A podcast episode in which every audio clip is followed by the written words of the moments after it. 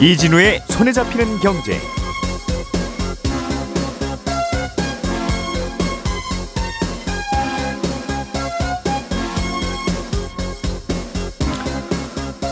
안녕하십니까 이진우입니다. 카카오 택시를 운영하는 카카오 모빌리티가 매출을 부풀렸다는 의혹을 받고 있습니다. 일각에서는 분식 회계 의혹도 제기하지만 카카오 모빌리티 측은 회계 처리는 정당했다고 반박하고 있습니다. 일본 중앙은행의 통화 정책에 중요한 변화가 생겼습니다. 전 세계 금융시장에 영향을 줄 수도 있는 뉴스로 해석되고 있습니다. 올해 9월까지 우리나라 전국 주택 인허가와 착공, 준공 물량이 작년 같은 기간보다 모두 줄었습니다. 인허가 물량과 착공 물량이 줄었다는 건 앞으로 2, 3년 뒤에 입주 물량, 즉 공급이 잘 안 될 수도 있다는 의미입니다. 11월 1일 수요일 손에 잡히는 경제 바로 시작합니다. 우리가 알던 사실 그 너머를 날카롭게 들여다봅니다. 평일 아침 7시 5분 김종배의 시선 집중.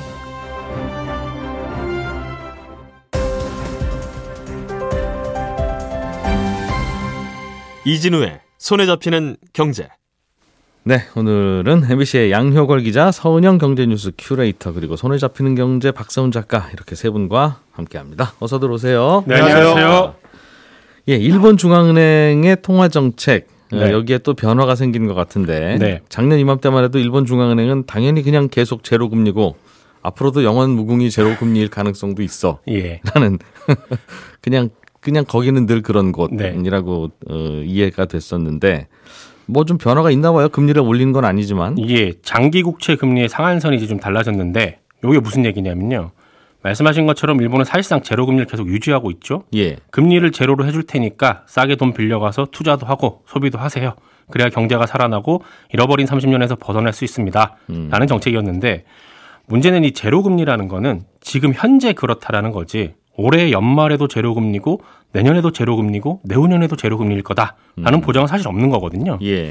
그래서 시장 참가자들은 막 지금이야 제로 금리지만 앞으로 금리가 오를 거라는 걱정 때문에 투자랑 소비를 좀 주저주저하게 되는 겁니다. 예. 그러니 제로 금리 정책이 성공을 하려면 단기 금리뿐만 아니라 장기 금리도 거의 제로에 수렴하게끔 만들어 줘야 되거든요. 그 10년 동안 돈 빌려 주는데 그것도 제로입니까라고 할 때 네. 예, 그것도 예, 제로입니다. 예. 라고 할 수 있어야 된다는 믿고 돈 빌려 가십시오가 돼야 되는데 네. 다만 단기 금리는 중앙은행이 기준 금리를 변동시키면서 조절을 할 수 있지만 예. 장기 금리라는 건 시장의 전망, 즉 사람들의 마음 속에 어떤 것들이 싹 트느냐에 따라 움직이는 거라서 음. 장기 금리까지 정부나 중앙은행이 컨트롤을 하려면 중앙은행이 직접 나서서 시중에 쏟아지는 채권 물량을 좀 사들여야 됩니다. 그건 시장에서 채권 거래하면서 자연스럽게 형성되는 거니까 그렇습니다. 그것도 낮추려면 정부도 시장에 참여해야 된다. 그렇죠. 중앙은행이. 예. 시중에 돌아다니는 장기 국채를 사다가 안 보이는 곳에다 좀 쟁여두면은 장기 국채가 기회지겠죠. 예. 그럼 국채를 사서 이자를 받고 싶어하던 투자자들은 저기 어디 국채 좀 없습니까? 이자 많이 달라고 안 할 테니까 국채 좀 사게 해주세요. 국채 좀 구해줘. 이런 반응을 보이게 되는 겁니다. 예. 그러면 그때는 이자를 아주 조금만 주더라도 그런 국채는 이제 시중에서 잘 팔리게 되거든요. 예. 그러니까 이자를 조금만 줘도 자금을 조달할 수 있는 분위기가 형성이 되는 거니까 음. 장기 금리가 내려가는 효과가 나오는 겁니다. 그러니까 시중에 더 돌아다니는 장기 국채를 자꾸 사서 어디다 쟁여두면 된다는 거네요. 그렇죠. 예. 이게 그 유명한 미국 연준이 썼던 양적 완화 방식인데 예. 이 미국보다 조금 더 적극적으로 개입을 해서 장기 금리를 제로에 가깝게 아주 끌어내린다라는 게 일본의 통화 정책이에요. 예. 예를 들면 10년물 국채 금리 같은 경우에 상한선을 딱 정해둡니다. 그리고 그 선을 넘어올 것 같으면 그때 개입해서 국채를 마구 사들이는 음. 거죠. 일본 중앙은행이 네, 저 마음속에 정해둔 상한선을 넘어가면 다 사버린다. 그렇습니다. 공표한 그 상한선이 있습니다. 그 상한선이 작년 12월에 0.5%로 조금 올랐고요. 올해 7월에는 1%로 또 높였는데 예. 어제부터는 이제 1%를 넘더라도 용인을 하겠다. 그러니까 10년물 국채 금리가 1%를 넘어서더라도 어. 일본 중앙은행이 나서서 무조건 국채 매입을 하진 않겠다라는 겁니다. 음흠. 이 말은 장기 금리가 어느 정도까지 오르는 걸 이제 봐주겠다라는 거니까 예. 사실상 금리 인하 효과가 있는 겁니다. 음. 다만 어느 정도까지 그럼 용인할 것이냐 여기에 대해서는 구체적으로 언급이 없었습니다. 그 뭔가 일본의 금리의 변화가 있는 거네요. 그렇습니다. 장기 금리와 단기 금리가 있는데 단기 금리는 그 중앙은행이 결정하는 거지만 그거는 변함없고 네. 제로 금리로 장기 금리를 이제 누르던 걸 조금 좀 풀어주겠다. 풀어주겠다라는 겁니다. 왜 그렇게 변화가 생겼어요? 엔화 약세 때문인데요. 2년 전만 해도 일본뿐만 아니라 미국도 그렇고 전 세계 많은 국가들이 사실상 제로 금리였잖아요. 예. 그런데 최근에 꾸준히 올리고 있고 그러다 보니까 미국 국채 금리 같은 경우에는 엄청 빠르게 올라가면서 10년물 금리가 5% 가까이 갔잖아요. 예. 그런데 이제 여전히 제로 금리를 유지하고 있는 일본 입장에서는 금리 차이가 많이 나게 됐습니다. 그러면 사람들이 미국 국채를 사려고 하니까 달러 값은 오르고 엔화 값은 내려가게 되거든요. 예. 근데 엔화 값이 떨어지게 되면 일본 입장에서는 수출 경쟁력도 생기고 외국인 관광객도 많이 오니까 좋기도 하겠으나 음. 수입 물가가 오르는 부작용이 생기게 되는데 다 좋기는 어렵죠. 그렇습니다. 근데 또 이제 엔화 가치가 떨어져도 너무 떨어지고 있다 보니까 어느 정도는 금리를 좀 올려서 그래도 엔화 약세로 가는 건 좀 막아보자.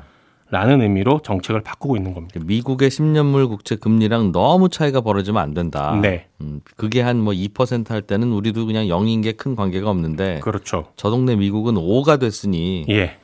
아 그래도 우리도 일은 만들어야 될 것 같은데 안 그러면 일본에 있는 돈 다 빠져나갈 것 같다는 걱정한다는 거죠. 그렇죠. 음. 그러면 이제 일, 그 일본에 투자하는 투자자들 입장에서는 일본이 금리가 조금 올라간 건데 네. 10, 뭐 10년물 국채 같은 건 네. 그러면 좀 빠져나가다가도 잠깐 뒤도 돌아보고 그냥 여기 있을까? 이제 이런 생각도 할 만도 한데 네. 어제 이 정책이 발표되고 나서 엔화 값은 좀 올라야 되는데 이론적으로는 그렇죠. 떨어졌답니다. 네, 떨어졌습니다. 왜냐하면 생각했던 것보다는 정책의 변화가 크지 않았다는 평가 때문인데 그동안 일본 신문인 니케이가 일본 중앙은행의 사실상 창구 역할을 했었거든요. 근데 엊그제 니케이가 이번에 일본 중앙은행이 1.5%까지는 용인을 할 거다. 이렇게 보도를 했어요. 아, 일본 중앙은행이 이른바 그 친하게 지내는 기자가 이, 이. 회사 소속, 소속이군요. 예. 1.5%까지 용인할 거다 이렇게 보도를 하니까 그러면서 이제 엔화 가치가 좀 올랐어요. 예. 그 보도 나온 다음에. 근데 어제 막상 뚜껑을 열고 보니까 그건 아니었던 거죠. 그냥 1% 넘는 정도를 용인하겠다라는 정도만 나왔으니까 아, 그 실망감이 다시 엔화를 약세로 돌려 세웠다라는 게 시장의 해석이고요. 음. 그러나 전반적으로는 일본의 통화 정책이 이제는 제로 금리를 벗어나서 긴축 모드로 들어서려는 걸로 보인다는 평가가 나옵니다. 예. 그러니까 돈을 덜 푸는 쪽으로 정책을 서서히 바꾸고 있다는 의미인데 왜냐하면 어제 일본 중앙은행이요 올해 물가 전망 예측치랑 내년도 물가 전망 예측치를 모두 다 올렸습니다. 아, 일본이 울- 물가가 꽤 생각보다 오를 것 같다고. 많이 오를 것 같다는 겁니다. 음. 그 말은 앞으로 물가가 오를 것 같다는 걸로 중앙은행은 보고 있다는 거고 그러면 금리도 함께 올릴 수 있다 이런 의미를 읽히는 거거든요. 예. 그래서 만약에 앞으로 일본이 제로 금리에서 벗어나서 금리를 올리기 시작하면 엔화가 지금보다는 이제 강세로 갈 테니까 음. 수출 시장에서 일본 기업들하고 경쟁 중인 우리 기업들한테는 뭐 좋은 일일 거고요. 일본의 금리가 오르게 되면 일본계 자금이 미국에서 일본으로 되려, 되돌아가게 됩니다. 예. 그럼 그 결과로 미국의 국채를 살 만한 자급 공급원이 감소를 할 수도 있어요. 그 투자자들은 미국 국채 아니면 일본 국채 살 텐데 네. 지금까지는 미국 국채가 이자가 많이 더 많으니 미국 국채를 그래도 샀겠으나 네. 이제 일본 국채 사면 미국 국채는 누가 사냐? 그렇죠. 그러면 아. 미국의 국채 금리는 또 올라갈 수도 있거든요. 근데 우리나라의 대출 금리나 뭐 예금 금리 같은 경우도 미국의 그 금리 영향을 좀 받다 보니까 예. 이렇게 되면 또 돌고 돌아서 그게 내 대출 금리를 올리는 일이 될 수도 있죠. 음. 그래서 옆 나라 일본의 통화 정책이 달라진다는 거는 단순히 그 나라에 무슨 변화가 생기고 끝 이게 아니라 내 삶에도 좀 영향을 좀 줄 수 있기 때문에 관심을 음. 갖고 보게 되는 그런 뉴스입니다. 일본이 올해도 그렇고 내년도 그렇고 물가가 계속 오를 거다. 네. 그 여기서 중요한 건 계속이라는 건데 그렇죠. 뭐 잠깐 오르는 거야 뭐 어떤 이유든지 있죠. 뭐 농사가 안 되거나 뭐 석유값이 올라가거나 하면 한 번은 오르는데 계속 꾸준히 올해도 내년보다 오르고 내년이 아, 아 내년은 올해보다 오르고 그 다음에는 내년보다 오르려면 이제 일본인들이 뭔가 좀 그 꿈틀꿈틀하는 소비와 투자가 마음속에서 생겨나야 될 텐데 네. 그 동안에는 그게 안 돼서 일본은 저, 저금리 저물가예요라고 설명했으니까 네. 과연 그 마음이 생길까는 좀 봐야 되겠어요. 그렇죠. 자 양효걸 기자, 네. 카카오 그룹은 하, 올해 네. 무슨 일이 있는 것 같습니다 정말. 네. 네. 카카오 모빌리티가 또 분식회계 의혹을 받고 있어요. 맞습니다. 이 카카오T라는 택시 플랫폼 사업을 하는 카카오 계열사인데요. 국내 1위고 가맹 택시가 4만 대를 넘습니다. 그래서 이 금융감독원이 보는 의혹의 핵심은 이 카카오 모빌리티가 분식 회계를 통해서 매출을 크게 부풀렸다는 거고요. 예. 특히 기업 공개, 그러니까 증시 상장을 앞두고 기업이 더 매력적으로 보이게 하려고 의도적으로 매출을 끌어올렸다는 겁니다. 음. 그래서 현재 금감원은 이제 카카오 모빌리티가 이제 부풀린 매출이 한 지난해만 3천억 원대로 보고 있고요. 어, 카카오 모빌리티 장부에 대해서 지금 정밀 감리를 진행하고 있습니다. 음. 근데 이제 카카오 모빌리티 측은 이 단순히 회계 처리 방식에 대한 견해 차이다라고 하면서 어, 바- 즉각 반발하고 나섰습니다. 어, 구체적으로는 어떤 내용이에요? 이 카카오 모빌리티가 뭐 매년 회계 감사를 했을 거고 네. 회계 법인이 도장 찍어줬을 텐데 맞습니다. 네, 어, 그런데 분식회계를 했다면 만약에 했다면 심각한 거고 맞습니다. 아니라면 뭐 회계 정책과 관련한 논쟁일 수도 있는 건데 네. 어, 일단 어떤 내용인지 좀 들어보죠. 일단 카카오 모빌리티 운영 방식을 좀 설명드려야 되는데 금감원이 문제 삼고 있는 건 가맹 택시 사업 쪽입니다. 우리가 카카오티 블루로 익숙한데 예. 일단 카카오 모빌리티는 자회사 KM 솔루션을 통해서 택시 운수 회사들 운임의 20% 가량을 가맹비로 받습니다. 아, 로열티로 받는 거죠. 아, 우리가 카카오 택시 블루를 부르면 네, 요금의 20%가 수수료로 떨어지는군요, 이렇게. 맞습니다. 그럼 예. 택시 요금의 20%는 카카오가 일단 가져가는 거고 예, 예. 뭐 차량 관리도 해주고 특히 뭐 카카오티라는 배차 시스템, 그러니까 손님 콜을 연결해 주니까 음. 그 수수료를 받는 건데 예. 그러면 카카오 모빌리티의 매출로 이 20%가 잡히겠죠. 예. 그런데 카카오는 운수 회사의 운임의 16에서 17%를 다시 지급합니다. 그러면 어, 돈 번 걸 왜 돌려주냐 이렇게 하실 수 있는데 예. 일단 택시 외부에 보면 광고 노출하죠. 게다가 택시가 이리저리 어디로 운행하는지 데이터도 카카오가 이제 수집을 하는데 예. 이거는 뭐 교통량이나 최적 경로 계산하고 뭐 차세대 사업 이런 기초 자료로 카카오가 사용합니다. 그래서 이런 광고 노출 데이터 제공해줬다라는 대가로 운수회사에 지급하는 돈이 16에서 17%가 되는 겁니다. 아, 그러니까 택시 회사로 다시 17% 정도는 돌려주더라. 맞습니다. 음, 그 광고 영업도 카카오가 했나 봐요. 그러니까 광고판 제공한 택시한테 돈 주는 맞습니다. 거 보니까. 예. 그래서 금감원 주장은 이겁니다. 운임의 20%를 받아서 16, 17%를 다시 운수해서 돌려주면 음. 3, 4%만 매출이 일어나는 걸로 봐야지 20%를 다 매출로 잡으면 이게 어떻게 하냐. 그러면 그 매출이 소위 말해서 이제 뻥튀기 된다는 거고 허위 매출이다. 이런 주장이고요. 예를 들어서 가맹 택시 기사가 100만 원을 벌면 사실 이거 저거 다 떼고 정산하면 카카오는 한 3에서 5만 원을 최종적으로 가져가는 건데 예. 회계상으로 보면 택시 기사가 로열티 명목으로 제공한 20만 원을 매출로 잡았다는 겁니다. 음. 그러니까 금감원은 이 돈이 지난해 3천억 원대라는 거고 총 매출액의 절반에 육박한다는 겁니다. 그러니까 요약하자면 카카오가 서비스 제공하고 최종적으로 3, 4% 수수료 받는 건데 예. 계약을 인위적으로 두 개로 나눠서 예. 먼저 20% 떼고 매출 부풀리고 17%는 뒤로 돌려주고. 돌려주는 방식 썼다 이겁니다. 그러니까 이렇게 하나 저렇게 하나 이익은 같죠. 네, 이익은 같습니다. 매출 3%입니다. 이거 우리가 다 먹습니다. 그러든가 네. 수수료니까. 네, 매출 20% 20%가 매출이고 네. 17%는 돌려줍니다. 네, 라고 해도 이익은 같은데 네, 결국은 매출을 좀 크게 보이려고 그런 것 같다는 맞습니다. 보통 근데 보통 근데 모든 장사가 다 매출로 들어온 손님한테 받은 돈을 가지고 원재료비도 쓰고 네. 식당도 그렇잖아요. 네, 그러니까 식재료 뭐 납품업체한테도 돈 주고 네, 그래서 남는 것만 이익을 가져가는 거라서 네. 이렇게 하나 그렇게 하나 그런 게 그거 아닌가 하는 생각은 드는데 맞습니다. 이 최종적으로 어. 이익은 같은데 예. 금감원이 보는 시각은 이 카카오 모빌리티가 작년부터 이제 아, 상장 주관사를 선정해서 이제 기업 공개 IPO를 추진하고 있는데 예. 이 매출을 부풀려서 기업 규모를 더 크게 보이게 하고 증시 상장 시에 훨씬 높은 값을 받으려고 했다는 겁니다. 그건 그럴 수 있겠죠. 매출 네. 자체가 높으면 네. 도움이 될 테니까. 규모가 큰 기업으로 예. 이제 비춰질 수가 있겠죠. 예. 어, 그런데 그럼 어떤 거래는 결국은 예를 들면 식재료 사와서 된장찌개 만들어서 팔고 네. 된장찌개 값 만 원, 네. 식재료 값 8천 원 빼고 난 2천 원만 남는다라고 할 때는 매출이 만 원이잖아요. 그때는. 네, 맞습니다. 그리고 비용이 8천 원 든 거고. 네. 그건 그렇게 처리하는데 네. 이렇게 어, 수수료 받아서 수수료 20%를 받고 나머지 17%는 다시 다른 비용 명목으로 돌려주는 거 하고 네. 두 개를 그럼 구별해야 될 텐데. 네, 맞습니다. 앞서 든 예 같은 경우에는 사실 이제 업체가 다른데 예. 사실 금감원이 보는 건 이겁니다. 어떻게 보면 운임이라는 기본 베이스는 똑같은데 예. 거기에서 20%를 매출로 잡고 17%를 그 운임에 대해서 또 돌려주면 음. 사실상 이건 하나의 계약 아니냐. 사실 아. 돌려주는 것도 운임 기준, 예. 그 다음에 받는 것도 운임 기준이면 이거 음. 하나의 계약이다라는 게 있다는 이제 금감원의 기본적인 아, 아, 아까 좀 전에 그 된장찌개 얘는 사 먹는 사람 따로 네, 식자 재는 또 식자재 납품해놓은 거 따로니까 네. 그건 별도의 계약인데 네. 결국 이거는 하나의 계약 아니냐 맞습니다. 그런 거군요. 네, 운임을 기준으로 지급 금액을 결정하고 있기 때문에 하나의 계약으로 봐야 된다는 거고 예. 그 운수회사 하나인데 이 계약 따로 저 계약 따로 이게 말이 되냐? 음. 이게 또 상호 연관성이 있으면 하나의 계약으로 본다는 회계 처리 원칙에 따라야 된다라는 예. 게 일단 금감원이고요. 따라서 예.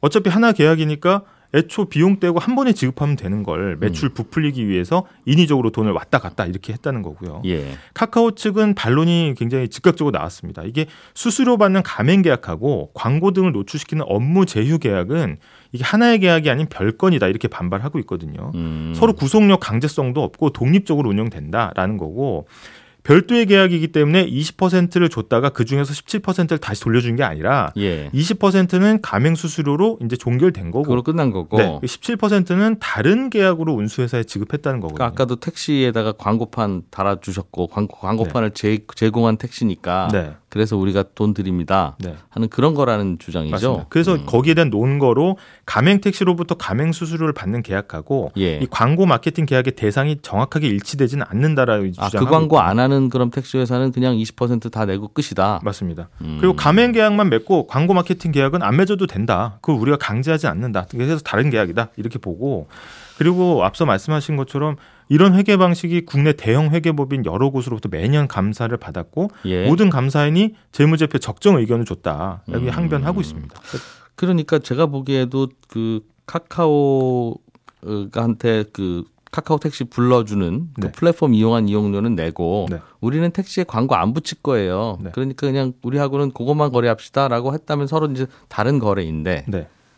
근데 여전히 논쟁거리가 있어요. 맞습니다. 근데 금감원은 어떻게 얘기하냐면 예. 가맹 계약하고 업무 제약하고 니네 말대로 다르다면 왜 둘 중 하나만 계약 맺은 택시가 4만 대 중에 한 대도 없냐 이렇게 이제 얘기를 하고 있는 거예요. 아, 이게, 예외- 왜냐하면 택시 없군요. 입장에서는 예. 가맹 계약만 맺으면 매출액이 20%를 떼이는데 업무 제휴 맺으면 그중에 17% 돌려주니까 돌려주니까. 사실 이건 안 맺을 이유가 없는 거죠. 그러니까 금감원은 이거는 무조건 하나의 거래 계약이다 이렇게 보고 있는 거고 예. 이제 카카오 같은 경우에는 어, 아. 별도의 계약으로 가고 있다는 겁니다. 그러니까 IPO 아까 얘기도 매출 부풀렸다는 주장도 예. 투자자들이 어떻게 매출 하나만 보고 투자를 하냐. 음. 오히려 어, 이렇게 매출을 크게 부풀리면 영업이익률은 떨어진다. 아, 예. 그렇기 때문에 어, 이것도 말이 안 된다 이렇게 이제 반박을 하고 있습니다. 음.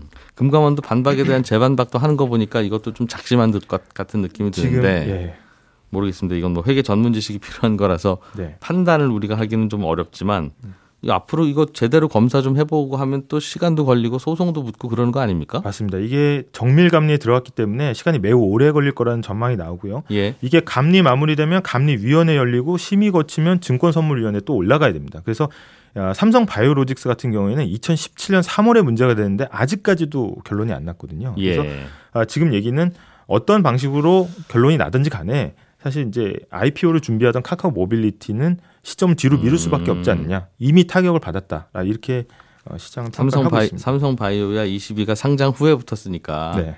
그건 그거대로 갔- 갔는데 네. 카카오 모빌리티는 상장이 뒤로 미뤄지겠군요. 그럼 이 논쟁 끝날 때까지는 맞습니다. 알겠습니다. 자, 서은영 큐레이터가 준비해 오신 소식. 이것도 우리나라 이야기인데 국토부가 발표한 통계 내용을 보니까 주택 인허가 물량이 자꾸 줄어들고 있고 착공도 네. 잘 안 되고 있고 그렇다는 거죠. 네, 그렇습니다. 올 연초부터 9월까지 주택 인허가 규모가 지난해 같은 기간보다 30% 줄어든 것으로 나타났는데요.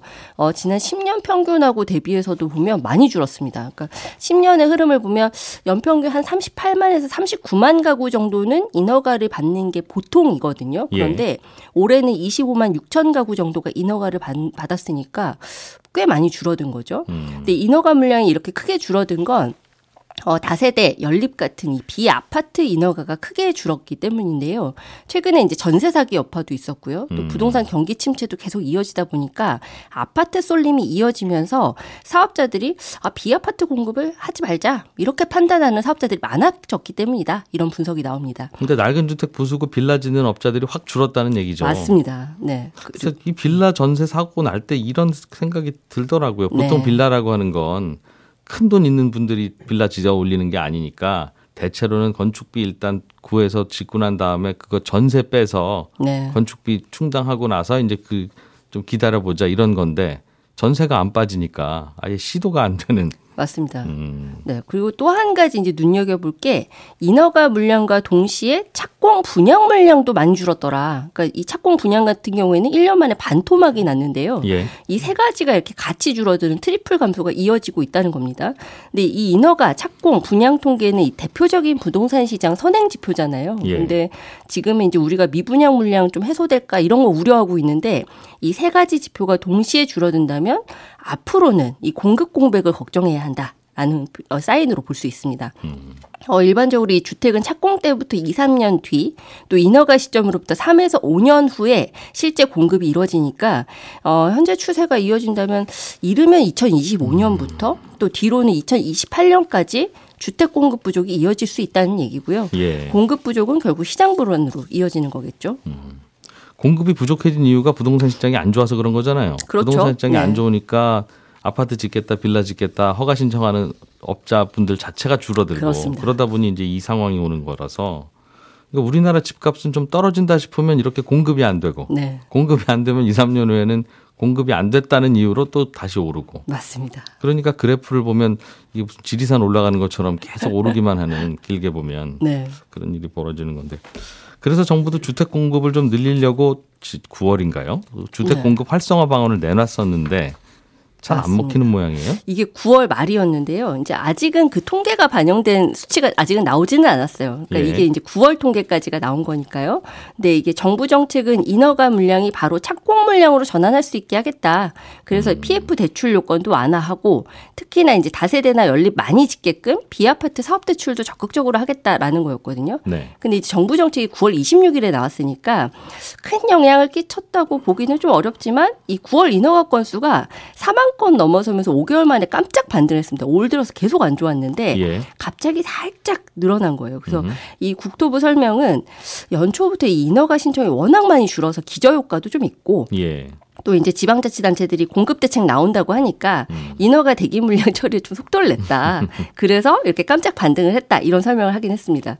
아, 근데 이게 과연 추세적인 전환이냐? 이건 좀 더좀 지켜봐야 할 것 같은 게 어, 지금 원자재 가격도 고공행진하고 있고 인건비 부담도 좀 많이 늘고 있잖아요. 바로 바로 착공이 되겠느냐? 네. 그러니까 건설사들이 인허가를 받는다고 해도 착공을 잘 안 하는 거예요. 그러니까 이 시기를 계속 저울질하는 거죠. 예. 그래서 이 인허가 늘어난 게 바로 이 착공 물량 늘어나는 수치로 이어지느냐 이건 좀 더 봐야 된다. 실제로 이제 올 연초에도 봤, 아, 올 상반기에도 봤더니 음. 어, 착공 대기 물량이 심지어 이제 작년에 인허가 받았는데 올해 상반기까지 착공을 안 했던 대기 물량이 33만 가구나 됐었습니다. 상당한 물량인데 공사비가 자꾸 오르려고 하니까 이제 계속 조합이랑 분쟁도 맞습니다. 생기고 그러는 거겠죠. 네. 예. 그래서 이 착공이 늘더라도 또 수요가 확실한 서울 수도권 아파트 위주로만 늘어날 음. 가능성이 높다라는 거고요.